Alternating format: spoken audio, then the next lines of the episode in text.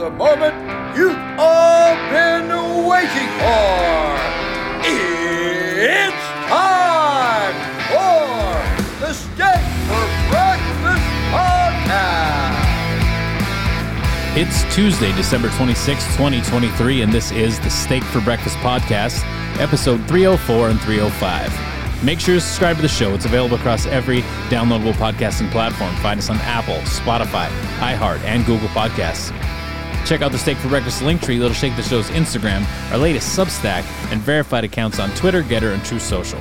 What's up, everybody, and welcome back to our big post Christmas edition of the show today. I'm Roan, Noah's here. Yo. We've got a great slate of guests coming in today. Columnist Kenny Cody will be here. Host of Battleground Live, Sean Parnell, will be joining us soon. New York Young Republican Club's Paul Ingrassia will be joining us. And we'll dive into the law with Dhillon Law Center attorney Ron Coleman. Lots of breaking news. We're going to read in between the Christmas messaging that was put out over the holiday. We also asked the question if Lisa Monaco does an interview with uh, ABC and nobody watches, did it ever really happen? We'll confirm that the multiverse is real as we do often on the show, and we'll do a little 2024 projections. But before we get into any of our interviews, let's just jump into the headlines and change the way you consume your news. Smokey, this is not Nam. This is bowling. There are rules. Today, Junior! America! Steak. Breakfast! So stand by. Melania and I would like to wish everyone a happy, joyous, and wonderful Christmas season. In this holy time of year, Christians everywhere give thanks that over 2,000 years ago, God sent his only Son into the world to be the Savior of all mankind. The birth of Jesus Christ is the true miracle we celebrate each Christmas. He is the ultimate source of our joy, our hope, and our sense of peace and goodwill as we gather with family and loved ones. It is such a great time of the year. This is why we can never stop saying that beautiful phrase, Merry Christmas. This holiday, we give thanks for many blessings God has bestowed upon us. We pray for the safety of our men and women in uniform at home and abroad.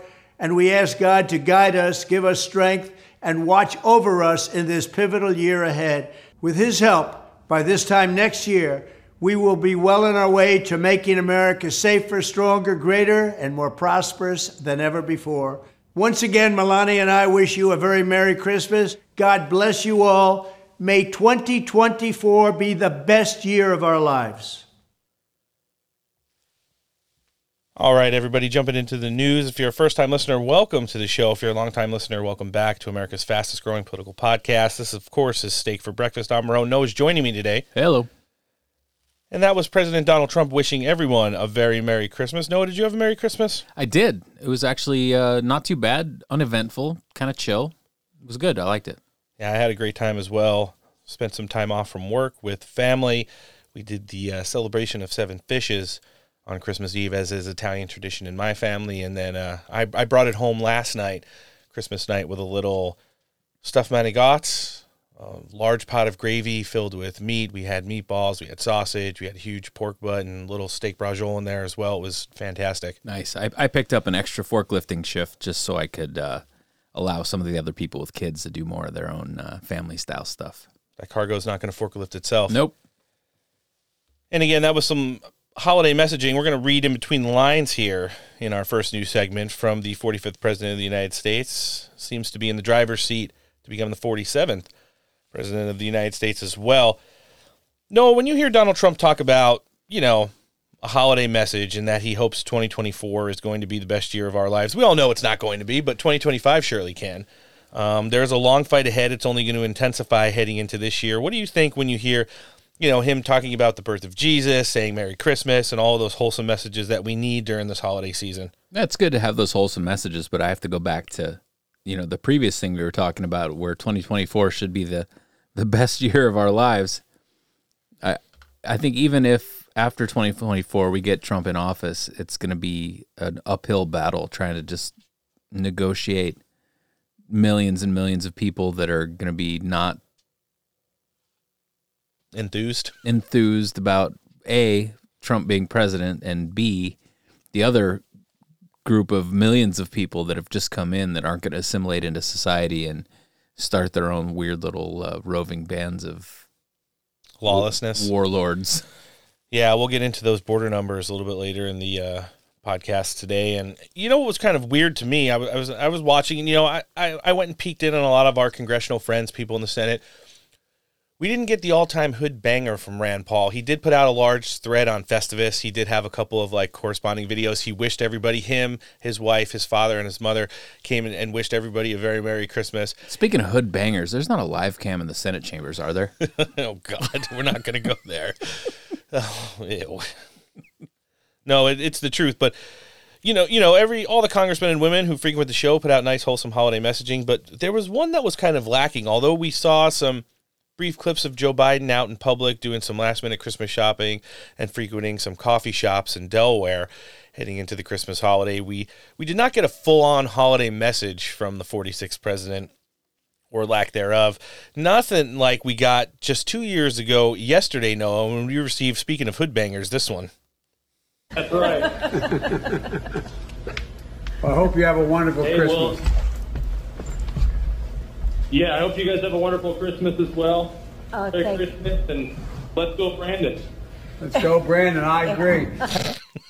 Jesus. Talk about being unaware of what's going on in the world. No, and, and for a lot of people who might have been taking some time off on the news this week, uh, there was some other stuff going on. It was pretty interesting to see that the 44th president of the United States was rolled out to deliver a holiday message, and we're going to get to that in just a bit. But before we do, Donald Trump did put out some heaters on his Truth Social account over the course of the last few days. I think it would not do anyone justice to anyone not to go back and cover them. This one's going to be Donald Trump's Merry Christmas message in print, which was a little bit opposite to what he delivered in his video message. Merry Christmas to all, including crooked Joe Biden's only hope, deranged Jack Smith, the out of control lunatic who just hired outside attorneys, fresh from the swamp, unprecedented, to help him with his poorly executed witch hunt against Trump and MAGA. Included also are the world leaders, both good and bad, but none of which are as evil and sick as the thugs we have here inside our country with their open borders, inflation, Afghanistan surrender, Green New scam, mm. high taxes, no energy independence, woke military, Russia, Ukraine, Israel, Iran, electric car lunacy, and much, much more are looking to destroy our once great USA. May they rot in hell. Nice. Again, Merry Christmas, everybody. Except the, except those guys. that was that was a truth social banger from Donald Trump, and uh, you know, it, it's the truth. Uh, the lawfare is obviously ramped up. We had the Colorado ruling just over a week ago now.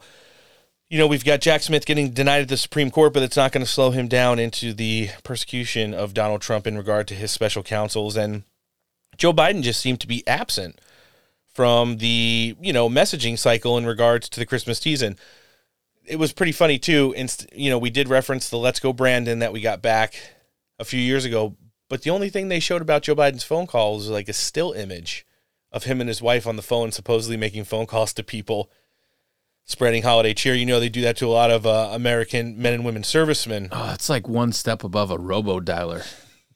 like I would be so unenthused to get that call. Like at this point, it's insulting. Like, wait, who's on? Wait, who? Yeah, No, I'm trying to order a pizza. Let's get our fucking priorities in order here. "Let's Go Brandon." I agree. Yeah. Guys, wherever you're listening to the show today, no matter what platform it's on, hopefully Apple and Spotify, but you could also find us on iHeartRadio and Google Podcasts as well. Make sure you're subscribed to the Steak for Breakfast podcast. That means you're hitting the plus button or the follow button on any of those applications, and that's downloading to your electronic device. Helps us out big time. Massages the algorithms, makes us more present in the suggestions of podcasts in reference to politics, and definitely in the Apple Top 100. Then on social media, Twitter, GETTR, Truth Social, and Instagram, find the Steak for Breakfast accounts, follow them, and hit the notification bell. I did mention Barry Hussein Obama hmm. and his Christmas messaging, which I thought was kind of weird that they rolled him out instead of Joe Biden, but Eat the sausage. that's Andrew Cuomo.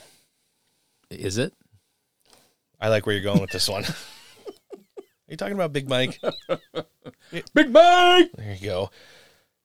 Let's hear what the 44th president had to say in lieu of Joe Biden in regards to Christmas messaging. Hey, everybody. This season is about giving. and in addition to family and friends, this is an opportunity for us to give back uh, to our communities in some ways. uh, whether it's checking in on a neighbor, uh, volunteering for uh, a food drive or a present drive, uh, you know, being part of this broader community where we all are counting on each other. Uh, Like- that's what like Michelle's the shoulders. spirit of these holidays are about. I hope all of you have a wonderful holiday, uh, and I'm looking forward to seeing you in the new year.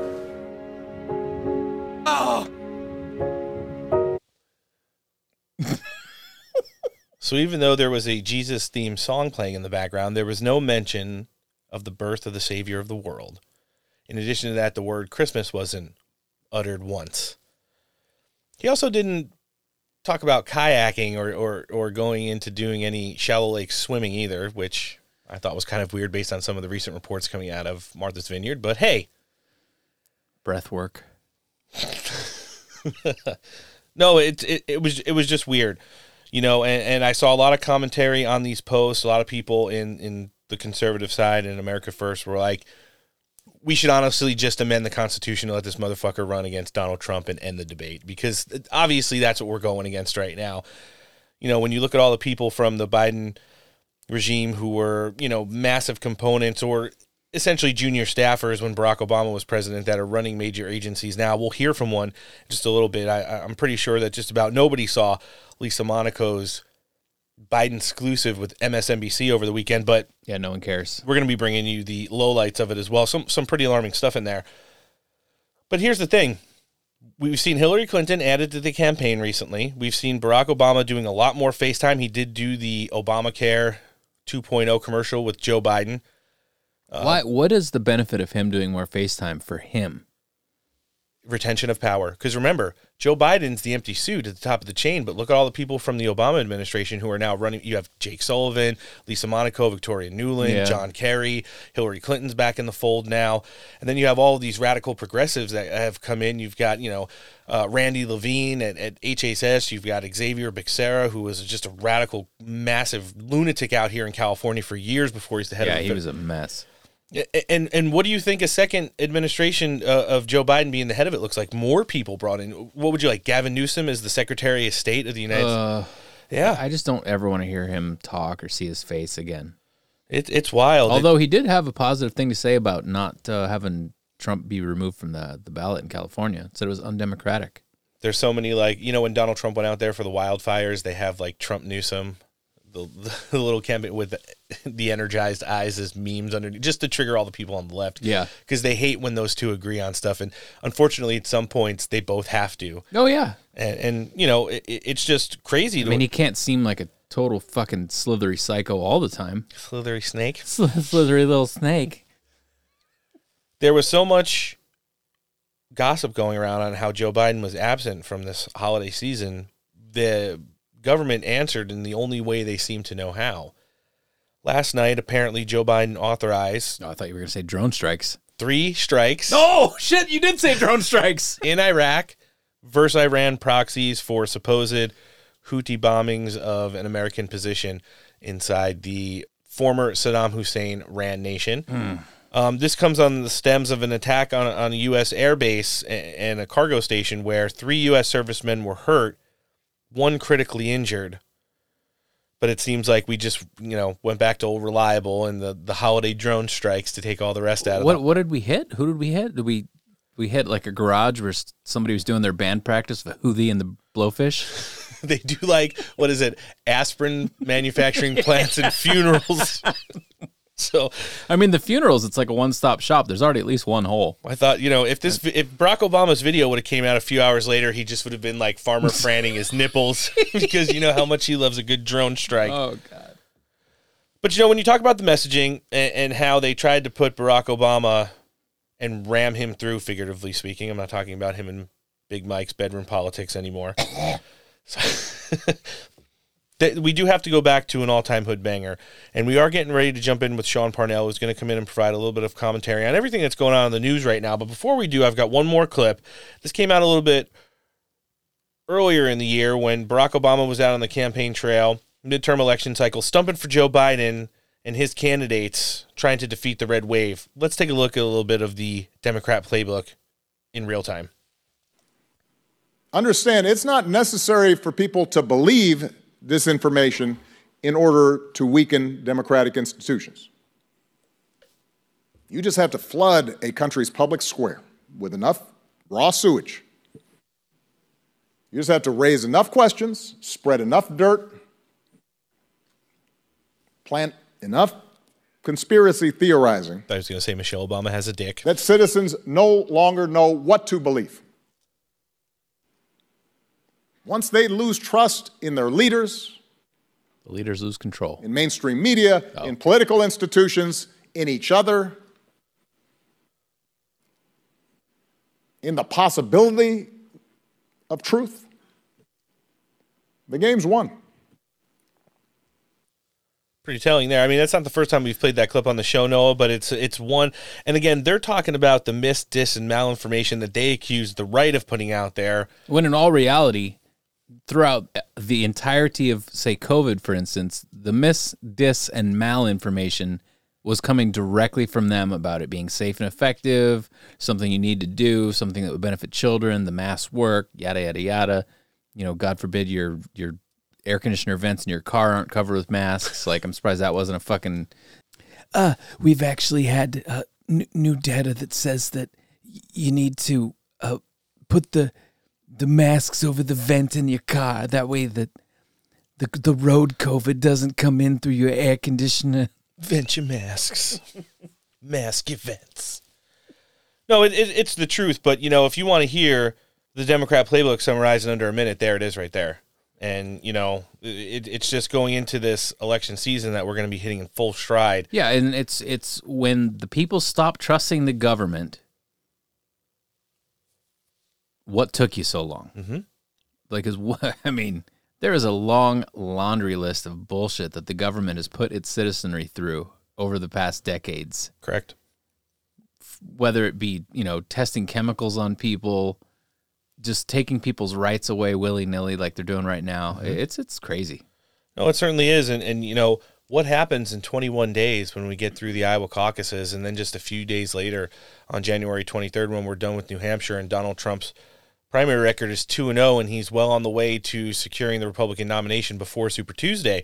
A lot of their manufactured narrative, things like everything stemming from Ron DeSantis's legitimacy, the the campaign rival that they're trying to make Nikki Haley versus Donald Trump, and everything in between on the Democrat side just all falls apart.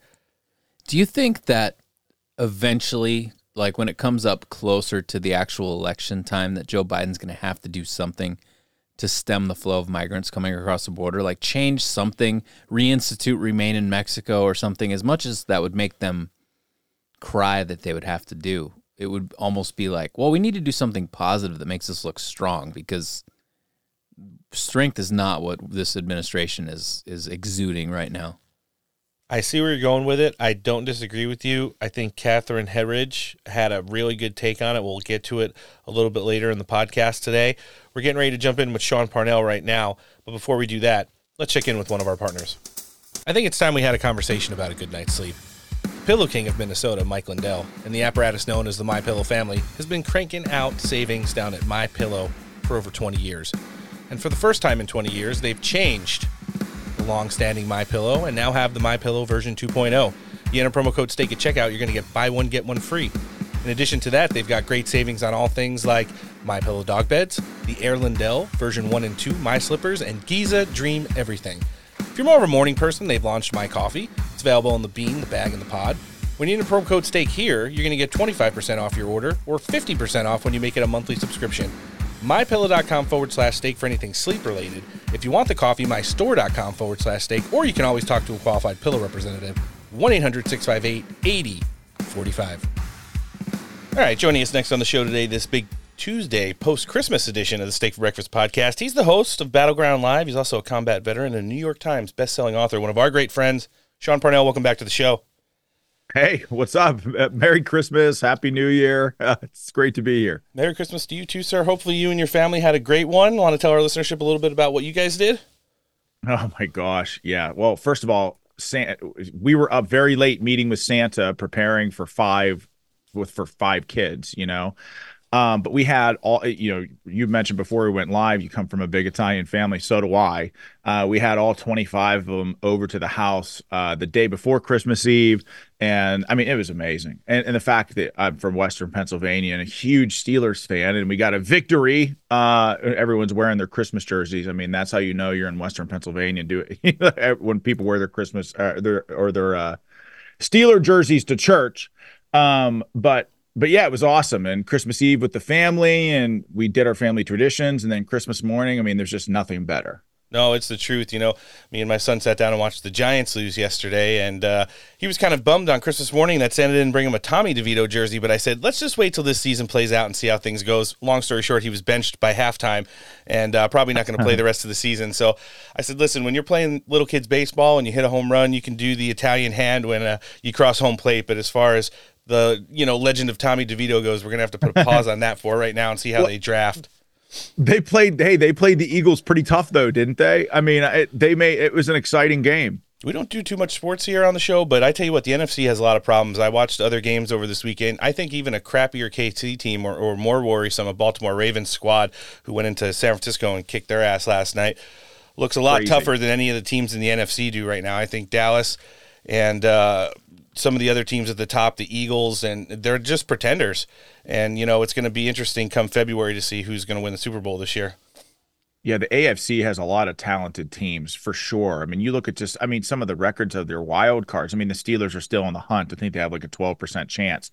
But but the Baltimore Ravens looked very very good. I mean, uh, we don't I don't do a whole lot of politics on Battleground Live either, except that politics has seeped into the NFL.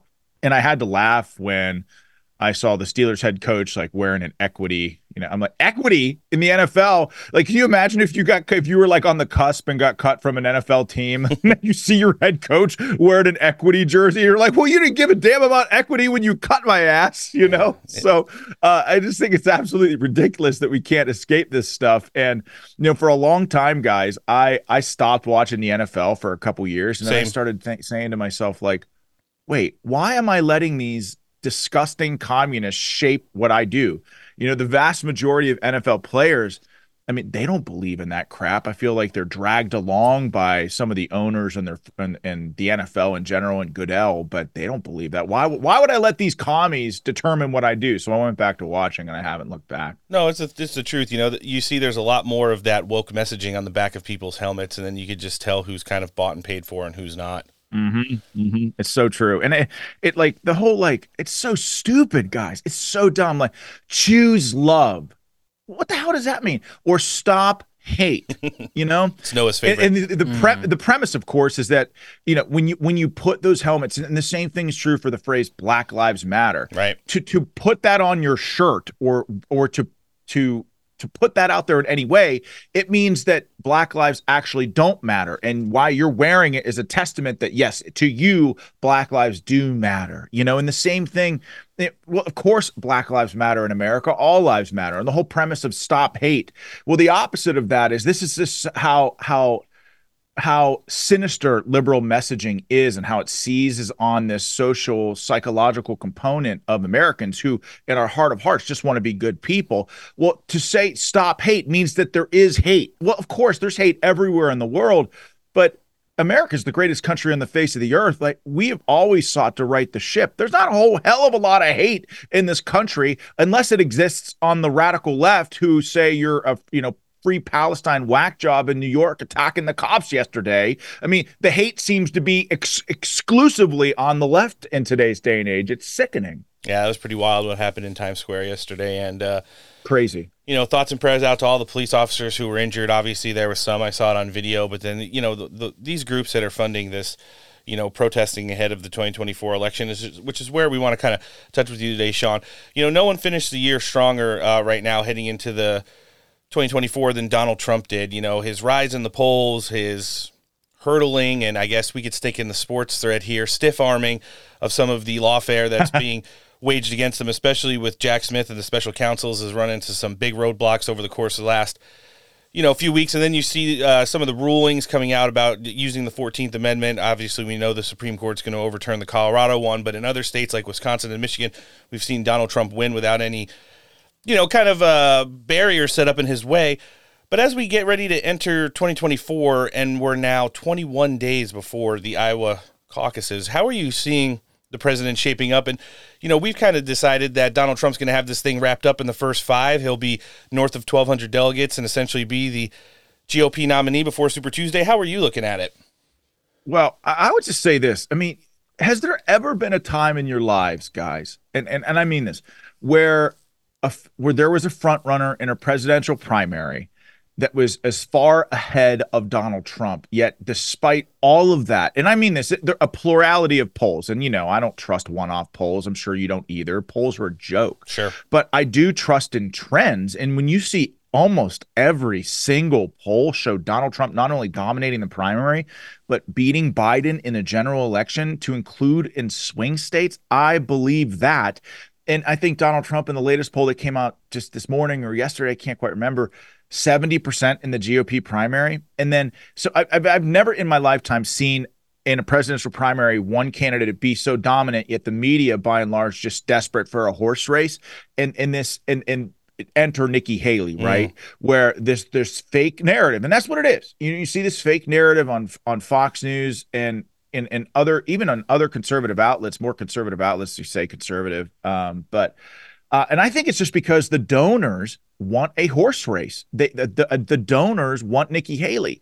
And so when you look at Nikki Haley, right? I mean, Donald Trump is the true outsider here. I don't care if he's been in the Oval Office before. Republicans and Democrats both don't want him to be president. That's why he's my guy. I mean, he, I'm, I am, you know, he's my guy. And there is a plurality of Americans, not to overuse the word plurality, but there's a plurality of Americans that, that absolutely want that outsider that that aren't affiliated with a party. And Donald Trump represents that. But look at look at Biden and look at Nikki Haley on all the big issues of the day: Ukraine, China, military industrial complex, Wall Street. I mean, they are two sides of the same coin. Right. Which is why who gives a damn? The the uniparty, as it were, doesn't really give a damn. Biden, Nikki Haley, it's all the same to them. But that's why Trump is so important. And nobody has more momentum going into 2024 than that guy. He's just absolutely killing it. No, it's the truth. And then when you see, you know, it's so hard to not notice how bad the establishment, the mainstream media, what's left of the print press, and obviously, like you mentioned, the lobbyist groups and billionaire donor classes, they want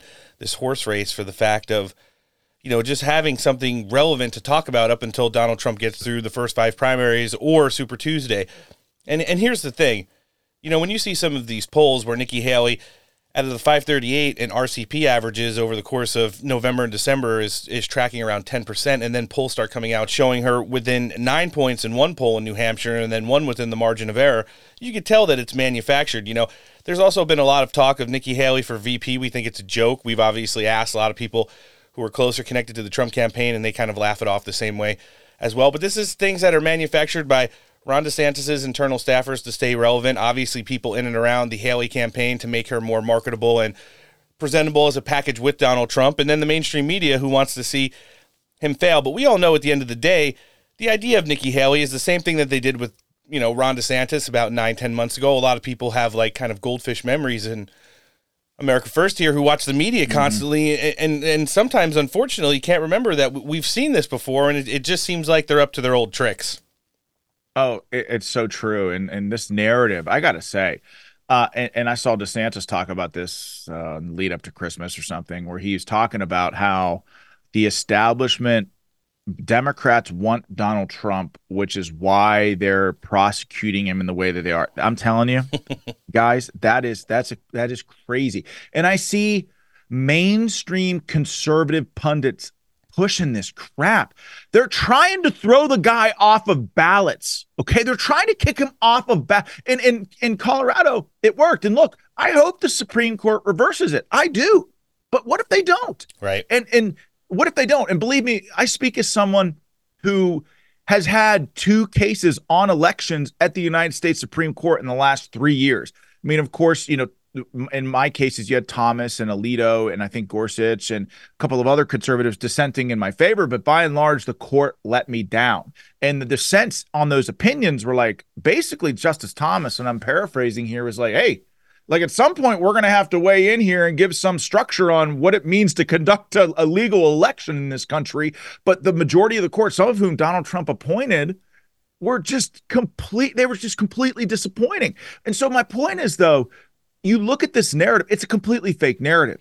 If the if the Democrats like the reason why they're trying to kick the dude off the ballot and throw him in jail for life is because they think that he can win. I mean, that's it. That, that's it. Believe me, like in six months, like I, I wouldn't put it past the Democrats. And you, you saw Catherine Herridge, I'm sure, over the weekend talk Sure. about a black swan event. Um, that scares me. I've been talking about that on my show for a long time, but I would not put it past the Democrats, especially those in Washington, D.C., to try to throw Trump in prison. They are not beyond that. The modern day left is the greatest existential threat to America that, that we have had in a very, very long time. And when they have the power of the government and, and the levers of our law enforcement behind them, it makes them even more dangerous. And there's nothing else in this world that's even close to that. And so I hope the Supreme Court comes through. I, I really do. But I look, guys, I'm not trying to be a pessimist here, but I don't have my hopes up. No, you're a realist. I mean, here's the thing. Hillary Clinton appointed as a high-level national staffer on Joe Biden's reelection campaign just a few weeks ago. right. Barack Obama activated over the holiday vacation. We get a Christmas message from Barack Obama, but not from Joe Biden. Pretty interesting the way that kind of went out.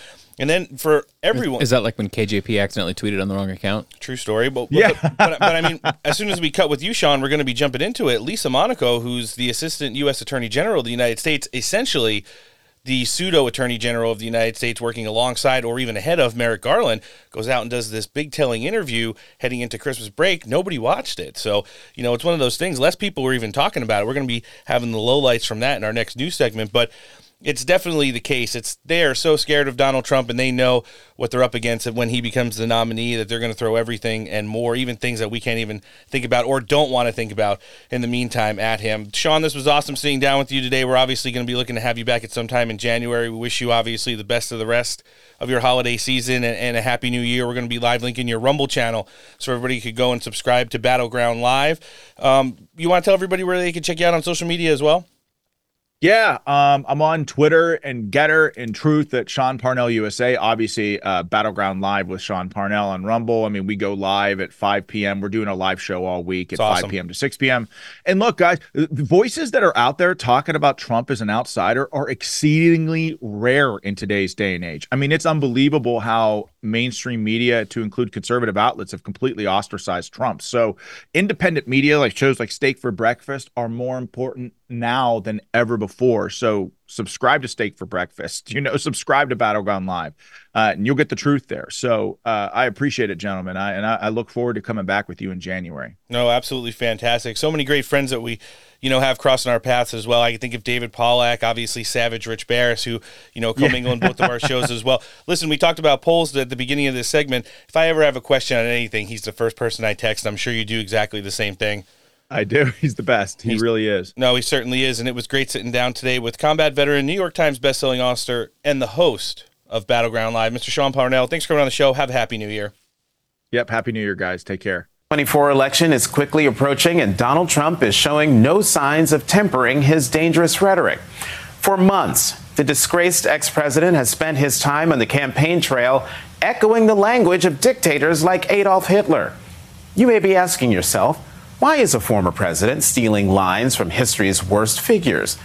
Well, because it's working.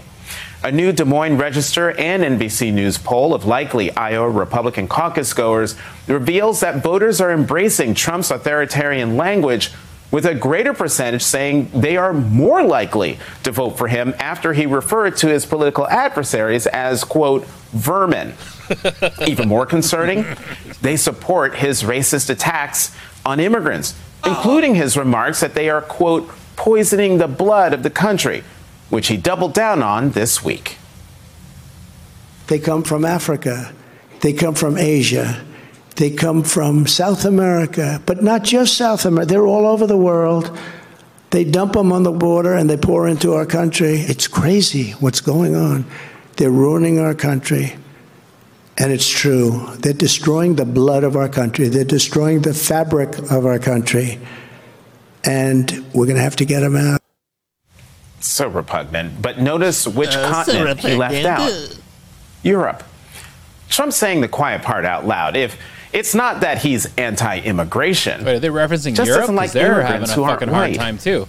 And these aren't just vague threats. Trump's authoritarian ambitions for a second term are being laid out right before our eyes. So he's not just threatening an immigration crackdown, he's planning sweeping raids, detention camps, and mass deportations. Yes. yes. He's not just threatening revenge, he's plotting to use the Justice Department to go after his political adversaries. Wait, He's not just right now? threatening to turn the lights out on democracy, he's promising it. And yet, some polls show Trump narrowly pulling ahead of President Biden in key states, which seems to have caught the president's attention. According to new reporting by the Washington Post, President Biden recently met with his closest aides to discuss the drop in support.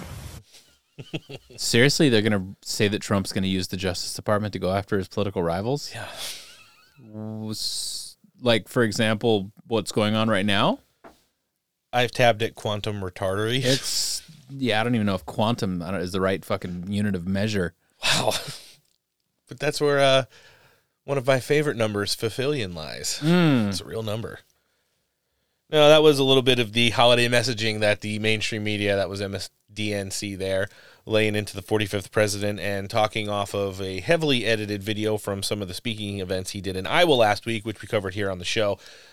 Donald Trump, in his Friday video-a-thon from Mar-a-Lago, clarified in a full statement what he meant by talking about the immigration problems and, and the disaster that Joe Biden's caused for this country with our wide open U.S. southern border. Let's hear it. Illegal immigration is poisoning the blood of our nation. They're coming from prisons, from mental institutions, from all over the world. Without borders and fair elections, you don't have a country. Make America great again. We must win in 2024, or we will not have a nation. Thank you. And it's true. Like this is an unsustainable amount of people that are coming in, and it's only going to cause chaos. It's going to reap just the most dangerous cities, like Ch- Chicago, for instance. You thought that place couldn't get worse? Just wait until there's just roving bands of pirates And look at all of the, and cities that are literally no go zones. look at all the citizens that are standing up to the radical liberals who are, you know, the mayors and, and governing bodies in cities like Chicago saying like this is bullshit. Now we're we're gonna have we're gonna have locations in the United States that well we already have locations in the United States that are basically no go zones. Like if you go to the the you know really dangerous parts of certain you know large cities or whatever, it's just Correct. like yeah you probably shouldn't go there. But it's gonna be like nobody should go there if you're not like on the team of the people that are that are living there now. Like that's that that's an island. We're going to be jumping into this right now. So, Lisa Monaco, who's the Deputy U.S. Attorney General of the United States, Merrick Garland's right hand woman, how dare me, hmm. who a lot of people accuse of running the Justice Department or bringing the radical ways that they're executing themselves across the United States to the agency, sat down with ABC News for an interview heading into Christmas. And I'm going to ask the question right now. If Lisa Monaco sits down for an interview and nobody watches it, did it really happen? Mm. I think it's very important that we have to point out someone who's an Obama administration holdover and in the class of the Valerie Jarretts and the Toria Nulands and the Jake Sullivans, the Tony Blinkens of the world, as people who are back to make sure Barack Obama's legacy is preserved through Joe Biden's first term and never defeated moving forward is now becoming a more prevalent face heading into this big election cycle year. Although we take a lot of time off, both figuratively and literally, during the holiday season, we can't miss what the goals are in between all of the noise of the Christmas season. We're going to start off now, of course. Monaco blaming both Republicans and Congress for the problems down the U.S. southern border. Perfect. Let's jump into it. Three million, roughly, uh, case backlog in terms of immigration cases, many of these asylum cases. It, it creates a feel that because many of these people are going to stay while these cases are being resolved because of the backlog, that it is unfair to people who are going through the system the proper way. How do you address that, and can you get that backlog down? Yeah. Look, this is a real challenge. The Justice Department operates the immigration courts with immigration judges, um, and the, they are essential to a fair and efficient um, immigration system. And we have been resolving a record number of cases in the last couple of years. Oh, But um, we still have far too few immigration judges, which is why we've asked Congress um, in our latest budget request for a lot more money and authority to hire more immigration judges. I want to talk about You know, and when she mentions that, yes, she may have included that they have the need and, and asked for budgetary appropriations in the bill for the Justice Department for more immigration judges, but they also asked for 87,000 more armed IRS agents and a brand new, like, 40 billion dollar They're really stuck on the 87,000 IRS agents. headquarters for the FBI. And it's just one of these things where, you know, they news pieces like this that are not on cable news are for two people and two people groups alone. The boomers who just sop up their news from everywhere and the politically uneducated who may turn on a show like this before the NFL pregame kicks off or just have some stuff on in the background. You know, you, you're going through the guide and you see news, you throw it on while you're baking cookies, and then all of a sudden you start to hear this stuff like, I know there's a problem on the border. This person's the Assistant U.S. Attorney General of the United States. I just watched a video of all military age males for five minutes streaming past a camera. But she's saying this is Republicans' fault because they won't budget for it. That's why there's a problem at the U.S. southern border. Th- This is the kind of stuff that they're trying to spoon feed you people during the holiday season. Yeah, and it's the the unfortunate thing is that there are so many people that believe everything that they're told. Sure. But there's a lot of people that are cracking around the edges now, and whether or not they're going to admit it, and they're going to be like, "Well, I'm I could still never vote for Trump." They're still not going to vote for the other guy. Yeah. which is just as good. It's it's it's pretty wild, and and you know when this person's a pro, she's not some novice who's going to go in there and be like "Eh, oh, eh, oh, eh," the whole time over. She knows exactly what she's going to say, and he's prepared, probably prearranged questions. And you know, first they go for blame. Remember remember the de- Democrat strategy: uh, rejection, deflection, projection. Those are their three. An erection. Only in the U.S. Senate. Signature moves. Now she wants everybody to feel sorry for the FBI agents who the Republican Congress won't fund. Check this one out, Noah.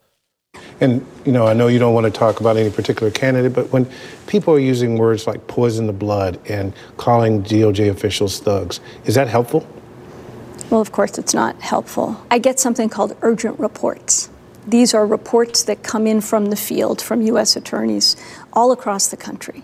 And on a weekly basis, sometimes more often, I am getting reports about threats to public officials, threats to our prosecutors, threats to law enforcement agents who work in the Justice Department, threats to judges. In fact, just this week, just this week, Pierre, we've had cases involving threats to kill FBI agents, a Supreme Court justice, and three presidential candidates. Three. That's just this week. Which three? You want to talk about just in the last 24 hours? I'll- give you the counterpoint to that, Noah. Marjorie Taylor Greene, Mm-hmm. House Republican Brandon Williams, Uh-huh. and Jack Posobiec at his parents' house. What do they have in common? Death threats? They were all swatted on Christmas. Swatted on Christmas? Yeah. How is that even a thing anymore? That they can't well, obviously I know how it's a thing, but they can't like deconflict and figure the shit out. Yeah, it's just it, this is what they want you to think in parallel to what they're actually doing and is happening in real time. You know, this lady will get up in front of a microphone and it's just so sad to see these FBI agents that are working so hard to protect America, they're getting death threats. Meanwhile, while they're swatting somebody on Christmas. Yeah, she's got the earpiece in listening to the, you know, FBI drive a, a tank with a shield on the front of the cabin on the front of the cannon through somebody's front door while they're swatting them because someone called from a burner phone saying that Jack Posobiec murdered his wife and children and is now hiding in his parents' house. That's that's what they said? Yeah. Yeah, maybe just like a simple knock and talk at that point. A swatting is a life or death situation in, Yeah. in a lot of cases. I mean, you you swat the wrong people, then Tannerite Roombas go up, you know?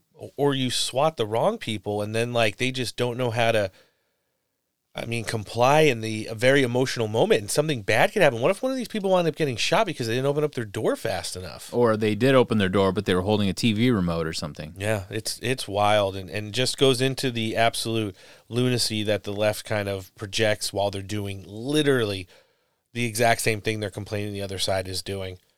Guys, wherever you're listening to the show today, whether it's on Apple, Spotify, Google Podcasts, or iHeartRadio, make sure you're subscribed to the show. Helps us out big time. Remember, Steak for Breakfast will always be 100% free.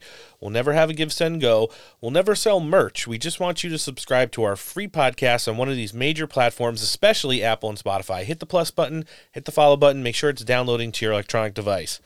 In addition, on social media, Twitter, GETTR, Truth Social, and Instagram, loved everybody's holiday messaging, love everybody's memes everyone that keeps sending me Dragon Ball Z related material, I love that as well. Find our accounts, follow them, and hit the notification bell. We're going to stick in the thread right here of, of this interview with Lisa Monaco. She was talking about the special counsel, its independentness worthiness. I don't even know how to. These people double talked the entire time.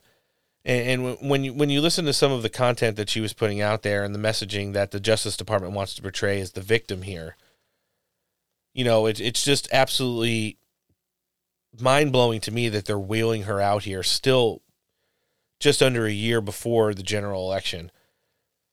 It's a bold move. It, it certainly is. And, and, and let's hear her try to talk around the fact that her and Merrick Garland are completely hands off in regards to these special counsels. I'm going to ask a couple questions that I hope get to transparency, uh, understanding the limits that you have to operate within. Can you assure the American public that special counsels Jack Smith, David Weiss, Robert Hur are operating without regard to anything but the facts and the law? Yes. And the reason I say that, Pierre, is look, these are um, matters of um, the utmost importance and significance cases of that level of significance um, are, it's exceptionally important that they are handled independently, confidentially, and free of any outside or inappropriate influence. And that's exactly why the Attorney General appointed special counsels in the first place. Just for the record, so the public can hear it from a top official at DOJ. Has President Biden ever raised the classified documents investigation, the probe of Hunter Biden with you or, or the AG tried to influence you? Has he ever done that in regard to President Don't lie. Trump? No. Oh, and the Attorney General has been exceptionally clear on this point. Oh, scissor me timbers. So awful. You know, this is this is what the people were fed uh, heading into the holidays and, and, and the Christmas event this year. It's just absolutely mind blowing. You know, and, and it goes outside uh, of, of the knowledge parameters that Noah and I hear on the show, and that's why we're going to be bringing in Dhillon Law Group attorney and what I like to consider a legal expert, Ron Coleman, in just a minute. I do have one more clip from this though, and it's really important that we kind of stay in the thread here and give you guys as much of this interview that was made available to the public following it being on television the other day. And, you know, probably not the last time that we're going to be hearing from Lisa Monaco either. Let's check it out. Talk about the toxic environment here in Washington. You have Republicans who will say that the Justice Department is full of political operatives who are working to help President Biden and hurt President Trump. Literally saying And saying they'll what's even going say on. that the FBI should be defunded. Uh, what's your reaction to that kind of language? And, and what do you say on behalf of DOJ? Those claims bear no resemblance to the Justice Department that I know. The Justice Department that I know is filled with dedicated men and women, investigators, lawyers, prosecutors, analysts, professional staff who get up every day, Pierre. They get up every day without regard to who's in the White House or who's in Congress. It really bothers me when uh, I hear those claims because um, it does a disservice to the men and women of the Justice Department. It contributes to the toxicity um, that you're speaking about. Um, and Political threats. The toxicity well, of your what city. we've seen is an unprecedented Of your agency. rise in threats to public officials across the board law enforcement agents, prosecutors, judges. um, and election officials. And we are seeing that and responding to it. Does it surprise anybody that every time Kash Patel's on the show, he makes it his business to dunk on Lisa Monaco as she was one of the biggest proprietors and message carriers of the Russiagate and Spygate investigations? Wait, wait, that wasn't true? Stop it. you want to know who else was listening and watching attentively? Our FBI agent? Besides that, to this interview. Hi. That would be Donald Trump. And you know that he was going to put out an absolute heater regarding this on Truth Social. And thankfully, I saved it, so we're going to be able to hear it right now. Some softball questions from ABC Fake News to AG Garland boss Lisa Monaco. So there's Donald Trump already establishing that she's running the Justice Department, not him. Has President Biden ever raised the classified documents investigation, the probe of Hunter Biden, with you or the Attorney General or tried to influence you? Has he ever done that with regard to President Trump? Lisa Monaco, all caps, fake answer. No, and the Attorney General has been exceptionally clear on this point. What a complete lie. He speaks to them all the time, and he speaks to the deranged Jack Smith and others. She also speaks to the scum outside of her office, like Andrew Weissmann, essentially her boss, who has desperately fought for years to get Trump, or the new attorney brought in to help derange Jack Smith. It's all about election interference, and Joe Biden was pushing Garland and Monaco to act and fast. They think the American public and even the Supreme Courts of the United States are stupid. No crooked Joe Biden has never spoken to Garland or Monaco about Hunter or Trump. That one gets, you ready for this one, Noah? Mm. Drum roll, please. Come on, Clark. Drum roll. Lie of the year. What do you think? Awesome. Well, all we could do is tell you guys what's going on. It's been a, a, pretty wild week in regards to that narrative right there. Both the one that Lisa Monaco was trying to spew out on her ABC News interview and the one that Donald Trump seems to ram right through it with the actual truth. We're going to be asking a couple questions on this and some of the other stuff going on with the special investigations right now with attorney Ron Coleman. But before we do, let's check in with one of our partners. This episode of the podcast is brought to you, as always, by Man Rubs. Rubs, barbecue tools, blow torches, t shirts, coffee cups, and all around barbecue related gear for you to make barbecue great again. Can be found at manrubs.com and on Instagram, manrubs. Use the code STEAK15 for 15% off your order. All right, joining us next on the show today, this big Tuesday edition of the Steak for Breakfast podcast. He does a little commercial litigation speech and trademarks over at the Dhillon Law Group. He's also the host of the Coleman-Nation podcast, one of our great friends, Mr. Ron Coleman. Welcome back to the show. Hey guys, how you doing? Well, we're doing great. I hope you had a very happy Hanukkah and uh, Christmas season, and everything's Thank going you. great with your family. What's new on your end? Well, the big exciting news on my end is that um, my youngest son, who we call Avrami or Avrami, which is uh, Yiddishized diminutive for Abraham, Abraham, got engaged a couple weeks ago. Nice. Congratulations. So that's thank you. Uh, So that's my youngest son, and um, he's getting married uh, at the end of February. Uh, I've got two married sons, uh, each of whom have four children, and I've got that leaves us with one more at home after February, and he happens to be Avrami's twin, so uh, he should go pretty fast.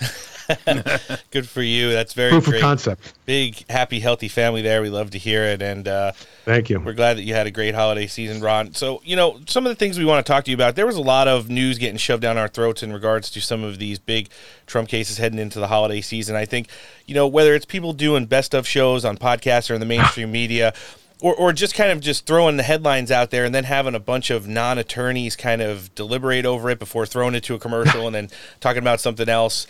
It, it doesn't seem like we're getting you know dealt a, a great deal of real information and content and that's why we kind of brought you on. You are the expert in these situations. We know you don't work on all of these cases as well but we do consider you one here on steak for breakfast and love when you could come on and commentate on it. So i want to start off with the colorado ruling. You know you saw that thing that's going to be eventually heading to the supreme court and it's what essentially could move donald trump from the ballot in the primary and then the general election here you know, so many people have weighed in on the third and fifth articles of the Fourteenth Amendment of the Constitution, and I hear a different answer from just about every single person that's that's not a law professional. So, do you want to kind of clarify what you kind of know about this situation, and, and then where people could kind of see the there there when referencing it?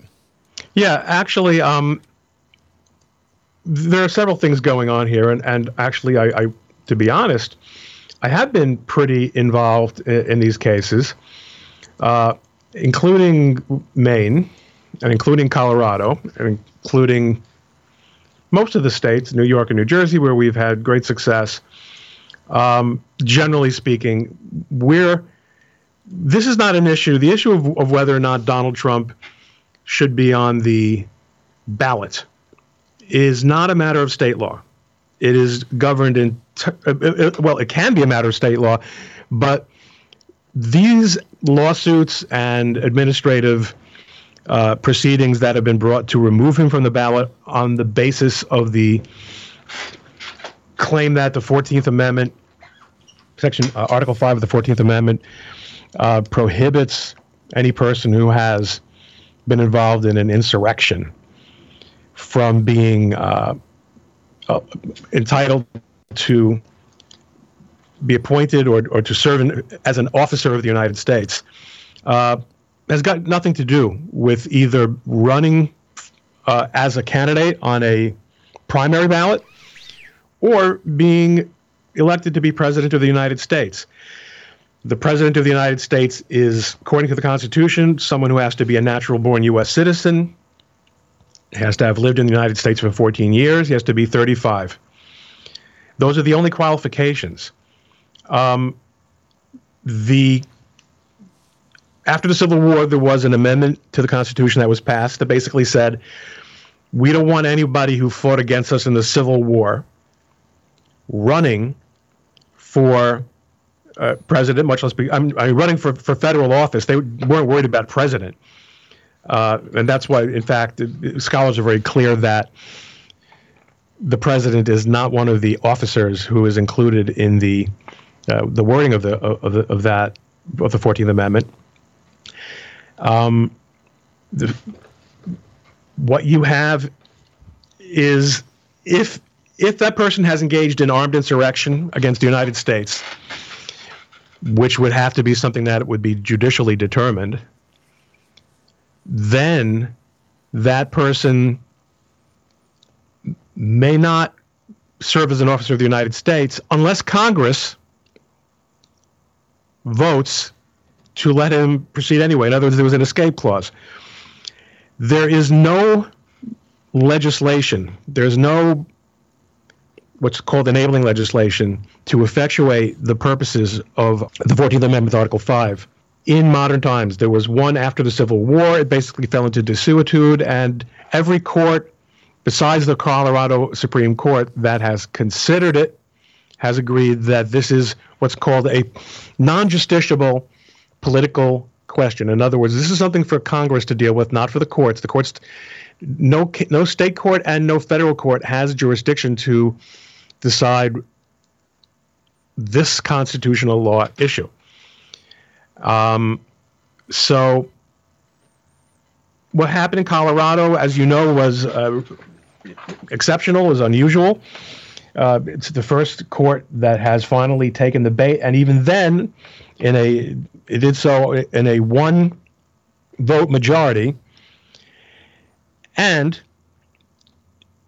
it had a built-in stay, which requires that if there's a uh, an appeal to the United States Supreme Court or, or an application for, for, for certiorari, a, a writ, which is basically requesting the Supreme Court to consider something on appeal, which it is not obligated to do, it is that decision is automatically stayed. So it is more of a symbolic and political decision. It does ultimately have to be addressed by the Supreme Court, but there, you know, for, for many reasons, this is simply, I mean, one of which is Donald Trump never participated in an insurrection.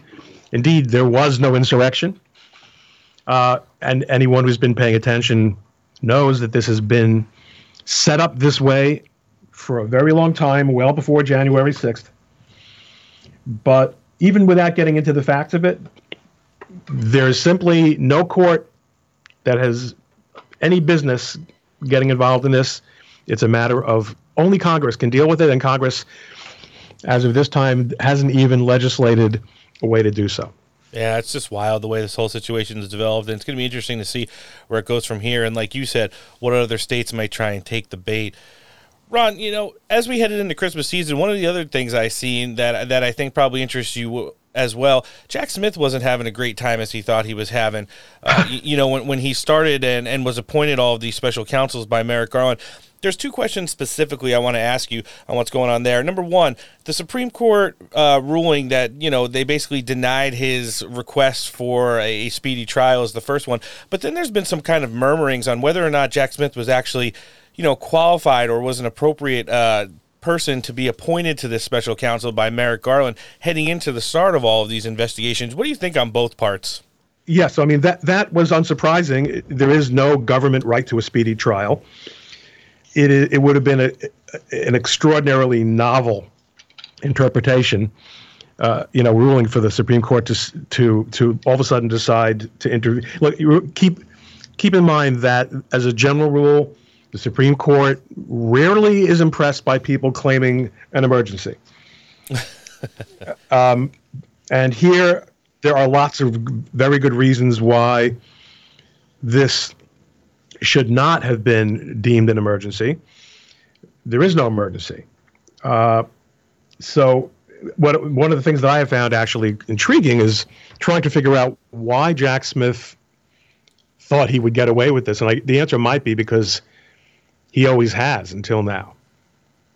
And it's amazing to think that a court finally stopped him at least slowed him down. But that's a big deal because the uh, since you know I think it's pretty clear to everyone that what the entire purpose of this litigation is that has very little to do with vindication of any legal right or addressing any legal wrong.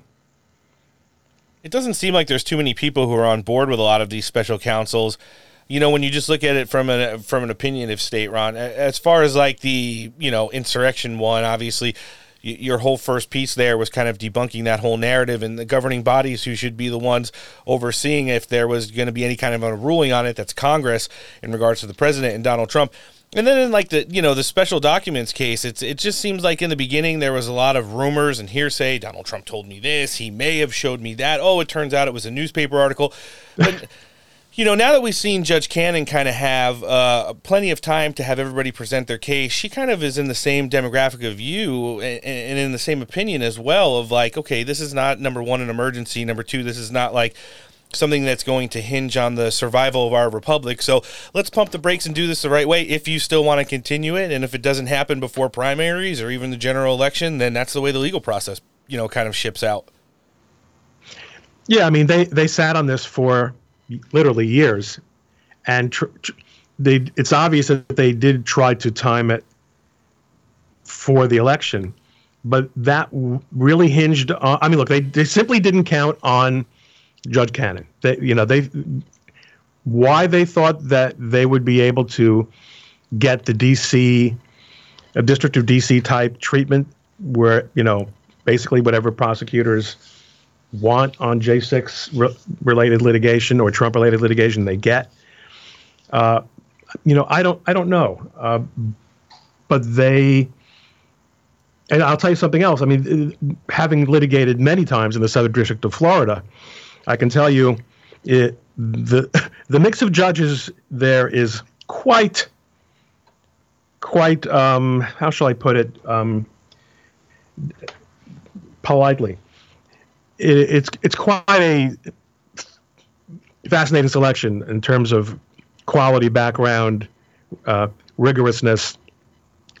So I, you know, they might have been figuring that they've got probably something close to a fifty percent chance of not getting a Republican uh, appointed judge in these highly political cases, and I they guessed wrong.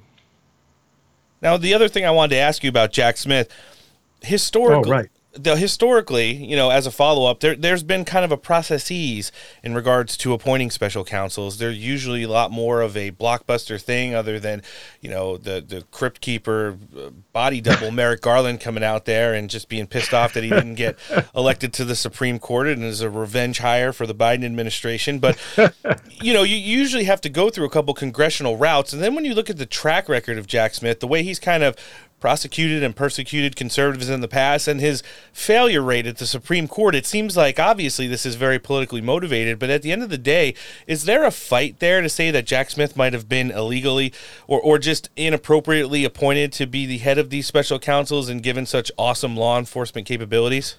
So that's something, frankly, I have seen people say, and it's intriguing. Uh, you know, unfortunately, you know, we, we've reached a point where this Justice Department does things without really any regard for procedure or fairness or rules or protocol. It does what it wants. There is no accountability for the decisions that it takes or for the damage that it does. Do I know for sure? I'm, I think you'd need to ask that question to someone who would really look closely into special counsel um, pr- you know, uh, protocols and procedures, which which which I'm I'm not that person, but I do know that it's a no downside move for the Justice Department because the worst thing that happens to them in theory is that I, I you know, in theory you could imagine that after years of litigation and imposing, you know, un, unmeasurable, unmeasurable, immeasurable political cost on the Trump campaign and millions and millions of dollars in expense on his defense. It is theoretically possible that a court could find on appeal that the entire prosecution was indeed uh, statutorily deficient and that that statutory deficiency mattered and that in theory it might have to go back to square one. And would that qualify if it did as uh, as um, double jeopardy if if he were re-prosecuted. I don't know, but the the idea here is not really to imprison Donald Trump, although I'm sure that that would be considered to be you know the ultimate reward. But the idea is really to to prevent him from running, much less become being elected president. And if that were to happen, and even if they were not were to lose the uh, any conviction that they might obtain, no one's going to be fired. No one's going to. In fact, these people only become heroes, and they yep. become appointed to high office in the next administration. Look at you know Wray. Look at these all these other scumbags. So yeah, look at Merrick Garland's right hand woman, Lisa Monaco. Now she's starting to do media appearances and, and run disinformation for the regime as well. Ron, it's been awesome sitting down with you today. We love when you come on and provide a little commentary for us here on the show. We're obviously going to be live linking your podcast, the YouTube channel, we know is your preference in the show description today. But for anybody who wants to follow you on social media, check out all the great work you're doing. Where can they find you? Best place is to go to Ron Coleman on X, R O N C O L E M A N. Ron Coleman on X. That's where I am. That's where I'll be. This guy's doing a lot of great work over at the Dhillon Law Group. He's also thanks, the host of the Coleman-Nation. Mr. Ron Coleman, thanks for joining us. Have a very happy new year. See ya. Guys, we're coming back with an, another all new edition of the Steak for Breakfast podcast. So sit back, relax, and let us change the way you consume your news.